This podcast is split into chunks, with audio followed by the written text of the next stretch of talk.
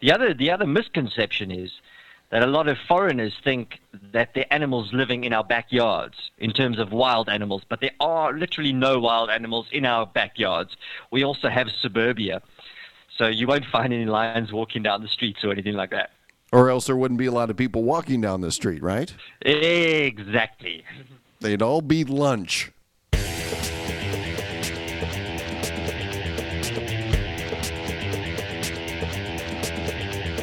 Welcome to You Are the Guest, a weekly show where you can be the guest and tell people what you and your friends and neighbors think about news events and issues of the day. It's part talk show, part opinion poll, part reality show, and a whole lot of fun. And it's completely dependent upon your participation as a guest. To be considered as a guest for a future show, check out the website at www.youaretheguest.com for details. Now, here's your program host, Bill Grady. Greetings from the great city of Fort Dodge, Iowa, and welcome to show number 38 of You Are the Guest, the show where we talk to everyday people just like you and me about their lives and about the issues of the day. Our guest today is from Johannesburg, South Africa. Derek, welcome to You Are the Guest. Bill, it's fantastic to be with you, and thank you for having me on your podcast. Well, you're very welcome. Tell me how you found out about You Are the Guest. Um, I've been searching the internet since I started my podcast in January this year to find as many podcasts as I possibly could, and basically just educate myself and you know find out what is out there in the in the podosphere. And lo and behold, I found yours by a simple Google search. by Google search, what did you look under? Like uh, idiot from Iowa? uh, I think it was a experienced DJ, wasn't it? Yeah, that's it. that's the one. Yeah, of course, everybody will find me under that one. Derek, can you tell our listeners about yourself? Well, I've uh, been in the radio industry for 17 years. Um, I started in uh, commercial radio uh, a good couple of years ago, and uh, basically am still involved in commercial radio, but um, not so inspired by commercial radio anymore, to be honest. And that is why I think podcasting for me allowed me to be more creative and do what I want to be able to do within the medium of broadcast to podcast. How did you get the nickname The Bandit? Oh, you see, now that goes back a while. When I was growing up, uh, when I was much, much younger, I came from a suburb in Johannesburg which was called Boksburg. And my friends at the school gave me the nickname of the Boksburg Bandit. Mm, so, not that I used to rob anyone, I promise. How did you get started? You know, it was from the, the age of 12 that I, I knew I wanted to be involved in, in radio, somewhere in, in radio. I didn't think I'd be on air. I thought maybe I'd be, you know, more on the production side of things.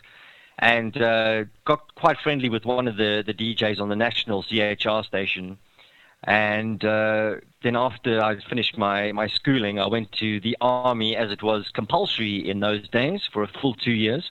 And after that, uh, applied for a position at the uh, South African Broadcasting Corporation as a, doing a production course for a year.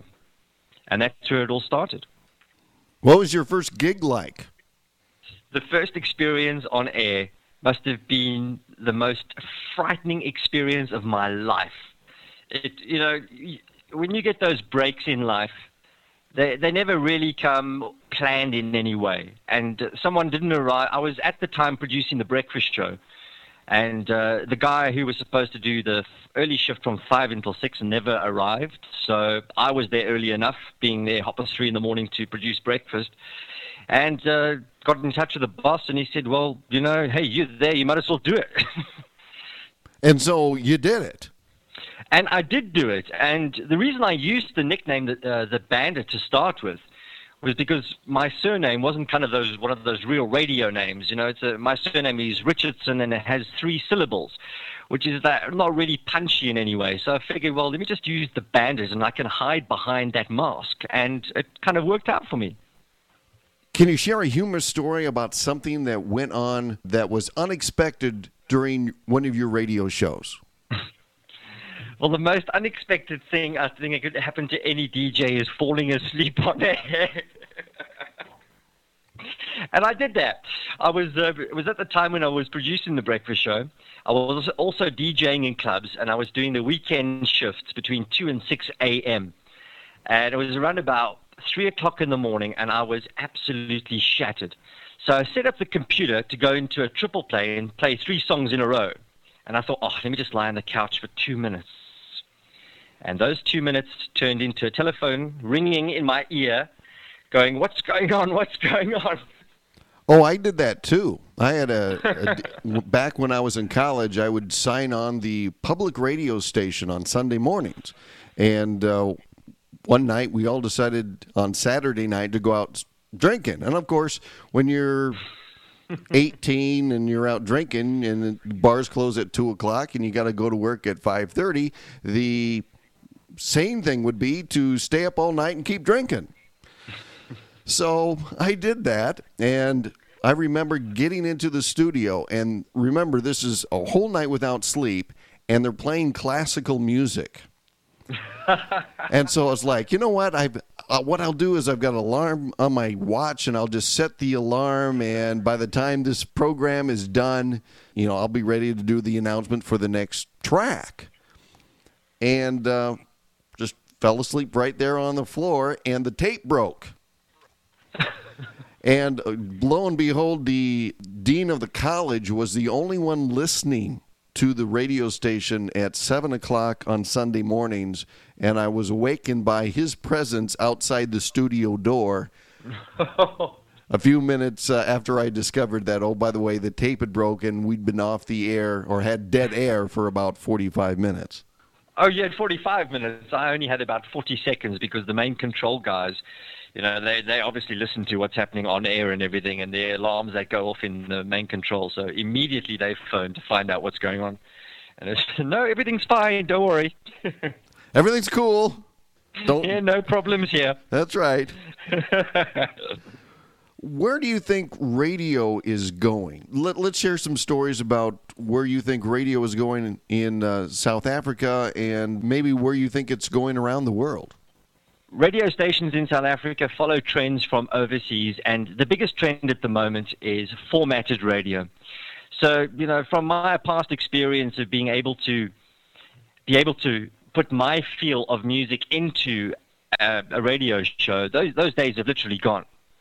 Now it's all about the bottom line. It's about how big the promotions can be in terms of competition giveaways. You know, can we give away a house that's worth a couple of million rand? And I think it's just become uh, really, really boring in South Africa, to be honest. Um, I, am sure, you know, around the world, I do listen to a lot of radio now over the internet, which is fantastic. You get to hear a lot what's happening. And I think that is the, the major problem with radio is that the, the music departments are deciding what people are going to listen to. How's the air talent down there? Because one of the things that, as I work with, with broadcasters in trying to help them recruit new people, is that the air talent out there isn't where it was 10, 15 years ago. Do you find that true in South Africa? Well, when if I have to say 10 years ago, um, the majority of the, the top DJs that were on radio all came from overseas, and majority of them came from the UK. So they had loads of experience in terms of, of radio, and it's a matter of it's it's really tough nowadays to find good good new talent. It really is. But then again, you know, the, the, the talent that's coming in, all they're really doing is just back announcing the music that's delivered to them on a computer. There's, you know, how many how many celebrity gossip stories can you you tell on one show? Is there a lot of satellite radio and a lot of automation for radio stations in South Africa? There's there's limited radio stations. We have uh, we have the, the, South African Broadcasting Corporation, which is the public broadcaster, which holds um, uh, th- uh, three commercial radio stations as well in their portfolio. Uh, then you have uh, the independents, where there's probably about 10 to 15 stations. So it's very, very small. Where do you think international radio is going? Well, the trend that's happening overseas, from what I can pick up, is that stations are trying to highlight personalities more and more and more, as opposed to just having formatted music and that. I think they're really trying to find the better talent out there to make it more exciting. And I think that radio needs to do that because with the whole podcasting revolution that is taking place, I think radio is going to be in deep, deep trouble. And I think possibly TV could be in deep, deep trouble with uh, video casts. Do you feel that the radio broadcasters have a handle yet on what podcasting is? Uh, if I have to look at what's what's happening in the UK and the States, I think they are definitely catching a wake up to the whole phenomenon. Uh, but in South Africa, sure, I think it's my mission and my goal to try and educate people about podcasting, not the broadcasters though, but the public. How is podcasting perceived in South Africa by the average listener? Do they do they like it, or are they still discovering the medium? very, very new still, and uh, they're still discovering the medium. And as I said, that's why I've been pushing. I've been trying to get interviews in the media as much as possible to try and explain this this this wonderful wonderful phenomenon. You know, the, the best thing for me is listen to something you like when and where you want. That is the key behind it. How does music from America differ from anywhere else? That's a very good question. I think what's happened in the last couple of years that you've finally seen the hip hop and R&B invasion take center stage because it's been been waiting in the wings for many many years and you know the R&B and hip hop is the pop of the the moment that is the sound of of now and in terms of I think you've got so many um, I think South Africans as well are are really into the hip hop thing because it's also very cross cultural as well. You know, being a, a, a young democracy in South Africa, you know, we are you know it's a, it's a matter of us blending our cultures together, which is a, a fascinating thing, and I think that music is going to do that for us as well. We we have our own uh, style of music in South Africa as well, besides traditional music.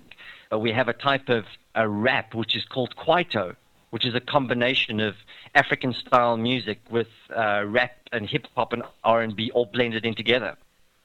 You said something interesting about American hip hop.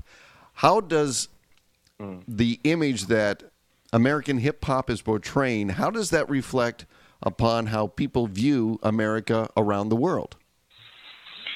Ooh.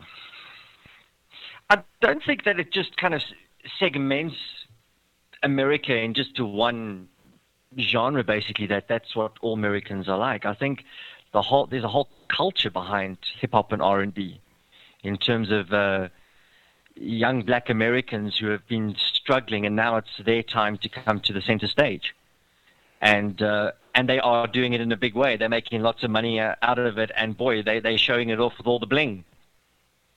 How is American seen by South Africans? The first word that comes to mind is loud. kind of like what we heard from Australia loud and fat. we're, we're the loud and fat Americans. and that's okay. I know lots of loud and fat Americans. but the wonderful thing is about about Americans and about the the new South Africa is the amount of, of foreign tourists that are coming to visit our beautiful country, and that, that is incredible. You know, I think we have a lot to offer in terms of having the, the big five of animals in our in our backyard, literally. The other the other misconception is that a lot of foreigners think that the animals living in our backyards in terms of wild animals, but there are literally no wild animals in our backyards. We also have suburbia, so you won't find any lions walking down the streets or anything like that. Or else there wouldn't be a lot of people walking down the street, right? Exactly. They'd all be lunch. You've been to America, correct? Yeah, I was there in 95. What was your impression when you were here in America? I mean, from what you had learned about the country beforehand to how you experienced it. The the only place I went to in the states was LA, so I, I don't think it's probably a good reflection on what America is like as a whole. Um, in terms of LA, it was sure it's a massive city. I couldn't believe and the, the traffic back in '95. I was shocked about the traffic. I can just can't imagine what it's like now. But um, yeah, I'll tell you an interesting story about my my journey to LA. being the first time in America and never being to a Virgin Megastore and being a music nut that I was, as we were driving into LA, we passed the Virgin Megastore on the way to the hotel. So as soon as I put my bags in the hotel, I called a, a, a cab and they took me to, to Virgin Megastore and spent around about three or four hours there. Afterwards, I thought, no, no problem. I'll just catch a cab back to the hotel. Boy, was that a mistake. It took me about three and a half hours walking the streets of LA to find a cab because you can't just flag a cab down in LA because you have you normally you call cabs in LA and I didn't know this. So I took a, a wonderful walk through the streets of LA and I walked past Warner Brothers Studios. I walked it was incredible. But um, yeah, that was my escapade in LA. What's your view of the record business? the record business is in trouble, very big trouble. Um, since the dawn of the MP3 and the, and the issue of Napster and that, the record companies been on have been on their back foot, and you can see that. You know, they they haven't embraced technology. The the record companies are obviously not what they used to be. You know, in the days of uh, Richard Branson running Virgin Records and that. You know, nowadays they're run by accountants in suits. And, you know, pretty much the way radio's gone as well, and it's all about the bottom line and that. So the record industry, I think, needs to catch a serious, serious wake up in terms of technology and uh, not do silly things like Sony did last year by putting a DRM on a CD that contained a rootkit that created spyware into your computer.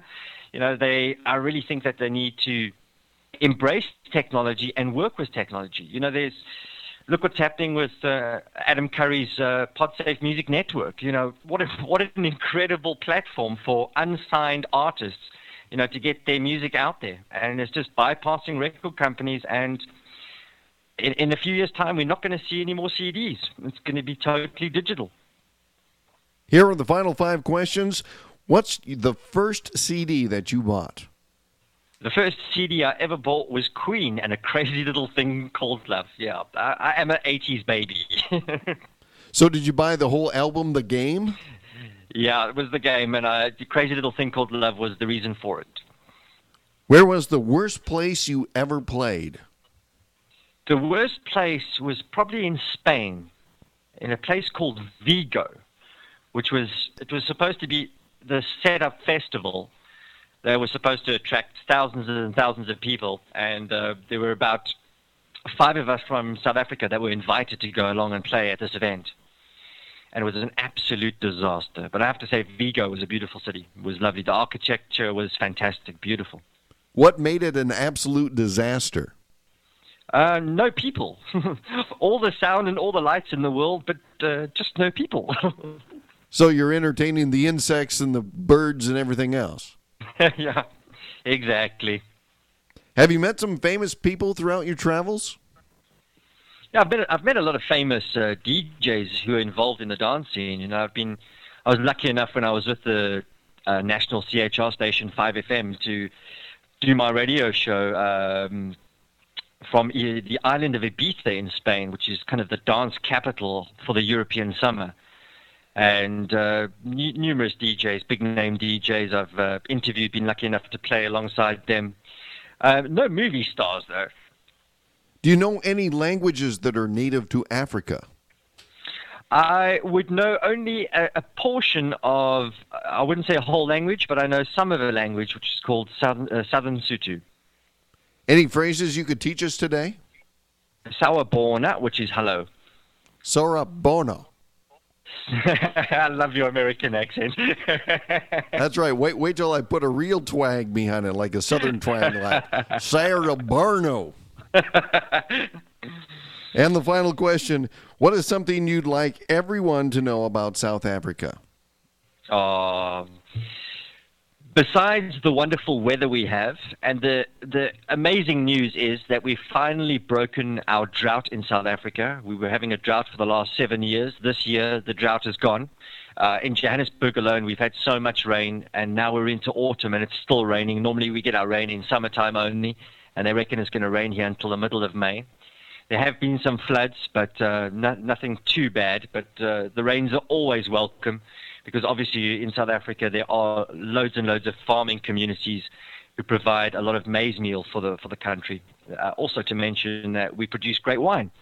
Uh, but uh, the other thing, obviously, is our wildlife and the the type of uh, resorts we have where you can go and see wildlife. You know, if I'm I'm in Johannesburg, I can drive a maximum of 40 minutes, and I'm out in the bushveld, which is incredible to get away from the big bad city.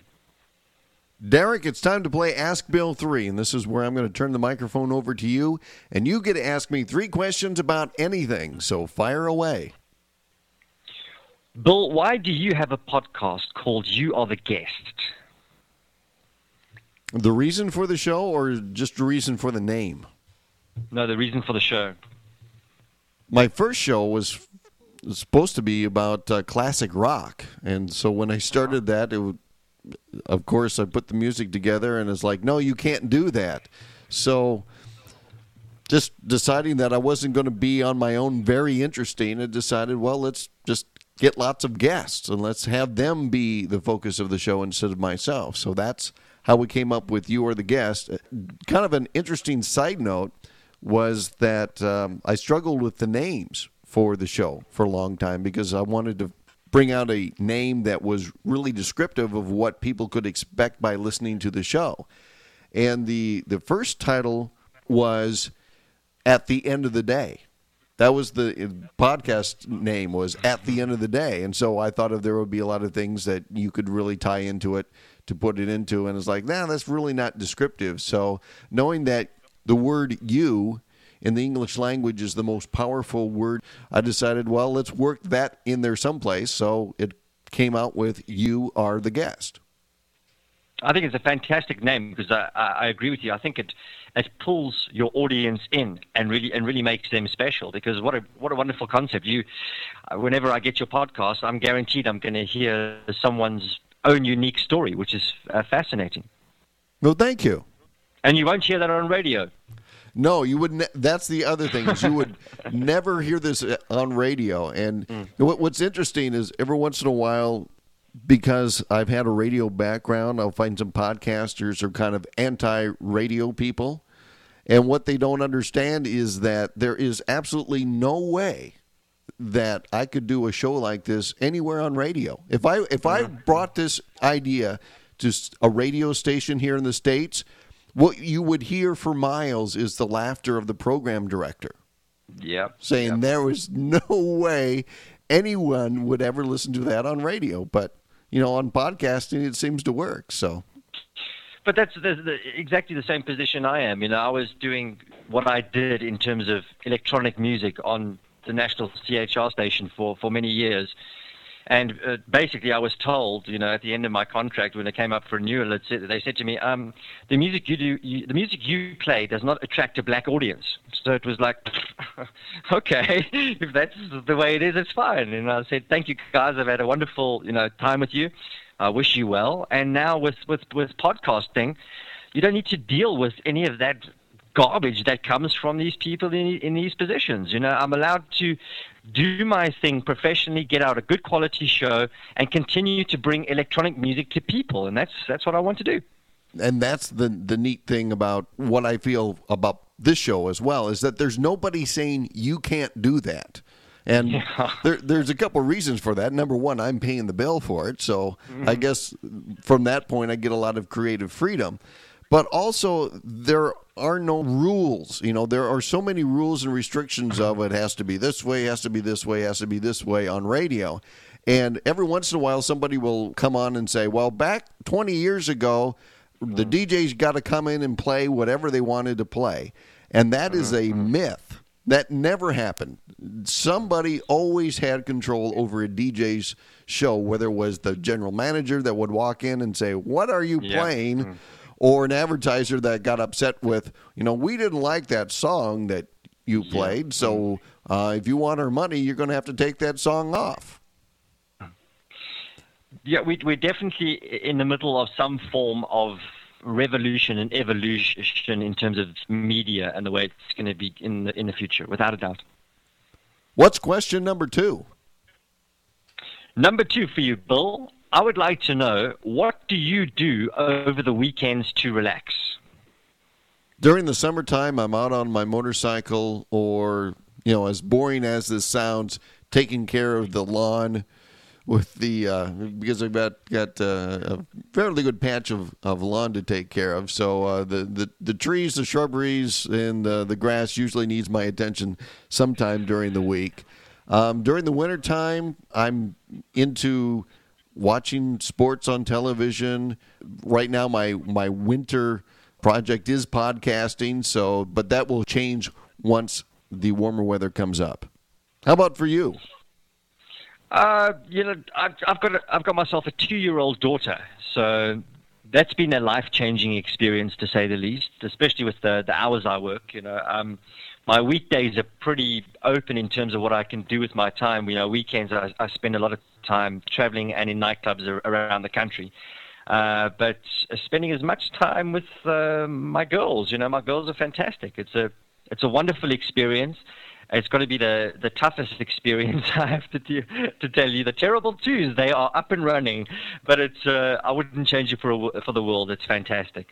On the weekends, I'm pretty much a homebody because of the fact that I've traveled so much, and usually during the the seminar seasons, I'm traveling a lot in hotels. It's like, mm. you know, I just want to be home. Being home for me is a treat. So yeah. so so being dull and boring and being on the lawnmower is relaxing for me. Yeah. Mm, mm, mm. And finally, I just have a question in terms of are you going to be attending the podcast expo that is taking place in September? Yes, I will be. Matter of fact, I've already got my hotel rooms booked. I just have to get that flight planned and get the registration for the expos. So I'm looking forward to that. How about yourself? I would love to. I've just got to uh, have a look at the budget and see what uh, the exchange rate is like at the moment. It's currently 6.3 so to one South African rand. Derek, do you want to tell about your podcast and how people can listen to your show? Yeah, very, very easy. You just log on to www.soundrepublic.co.za and you can just click on the podcast section there and it'll take you there and give you all the information that you could possibly uh, need. It's a, it's a wonderful journey, I think, uh, that I take you on through the world of electronic music. I have to say, I'm a subscriber to your show and I really enjoyed. It. So tell me about the things that kind of go on behind the scenes to make your show what it is. I'm in a very lucky position because I come from this radio production background. So doing the, the, the, the production for this podcast is kind of second nature to me, which is really enjoyable. It's something I've, I've really enjoyed, you know, all my life is doing the production behind things. So putting the the show together, um, it's a it's quite a big production in terms of getting it all done. So especially trying to achieve and get the music that I want because it's all got to be pod safe. So that takes a lot of administration in terms of getting the clearance from the artists as well as the publishers. So we are 100% pod safe and we do not uh, tread on anybody's toes. But then once I've got all my elements together, then I'll just use a Cast Blaster and I'll do the show live like a full on radio show and record that. Then once I've recorded it, I'll remaster it again and then upload it onto the net. And I love it as I'm working out because it keeps me going. I like to hear that, Bill. That's very good. Derek, thank you so much for being our guest this week on You Are the Guest. Bill, I can't thank you enough for having me on uh, your show, and I wish you all the success in the future with You Are the Guest. Take care. Thank you. And music by Patty Hurst Shifter coming up after the break. If you'd like to be a guest on a future show, just go to our website at www.youaretheguest.com. Submit your first name, the town where you live, and a short description on why you would make a good guest. There is no charge for being a guest, and you'll have the opportunity to share what you think and how the news and events from today affect your life. The show's producers will contact you by email if you're chosen for a future show. Hi, this is Jon Bischke from LearnOutLoud.com where people go to enrich their lives and become better at things that are really important to them.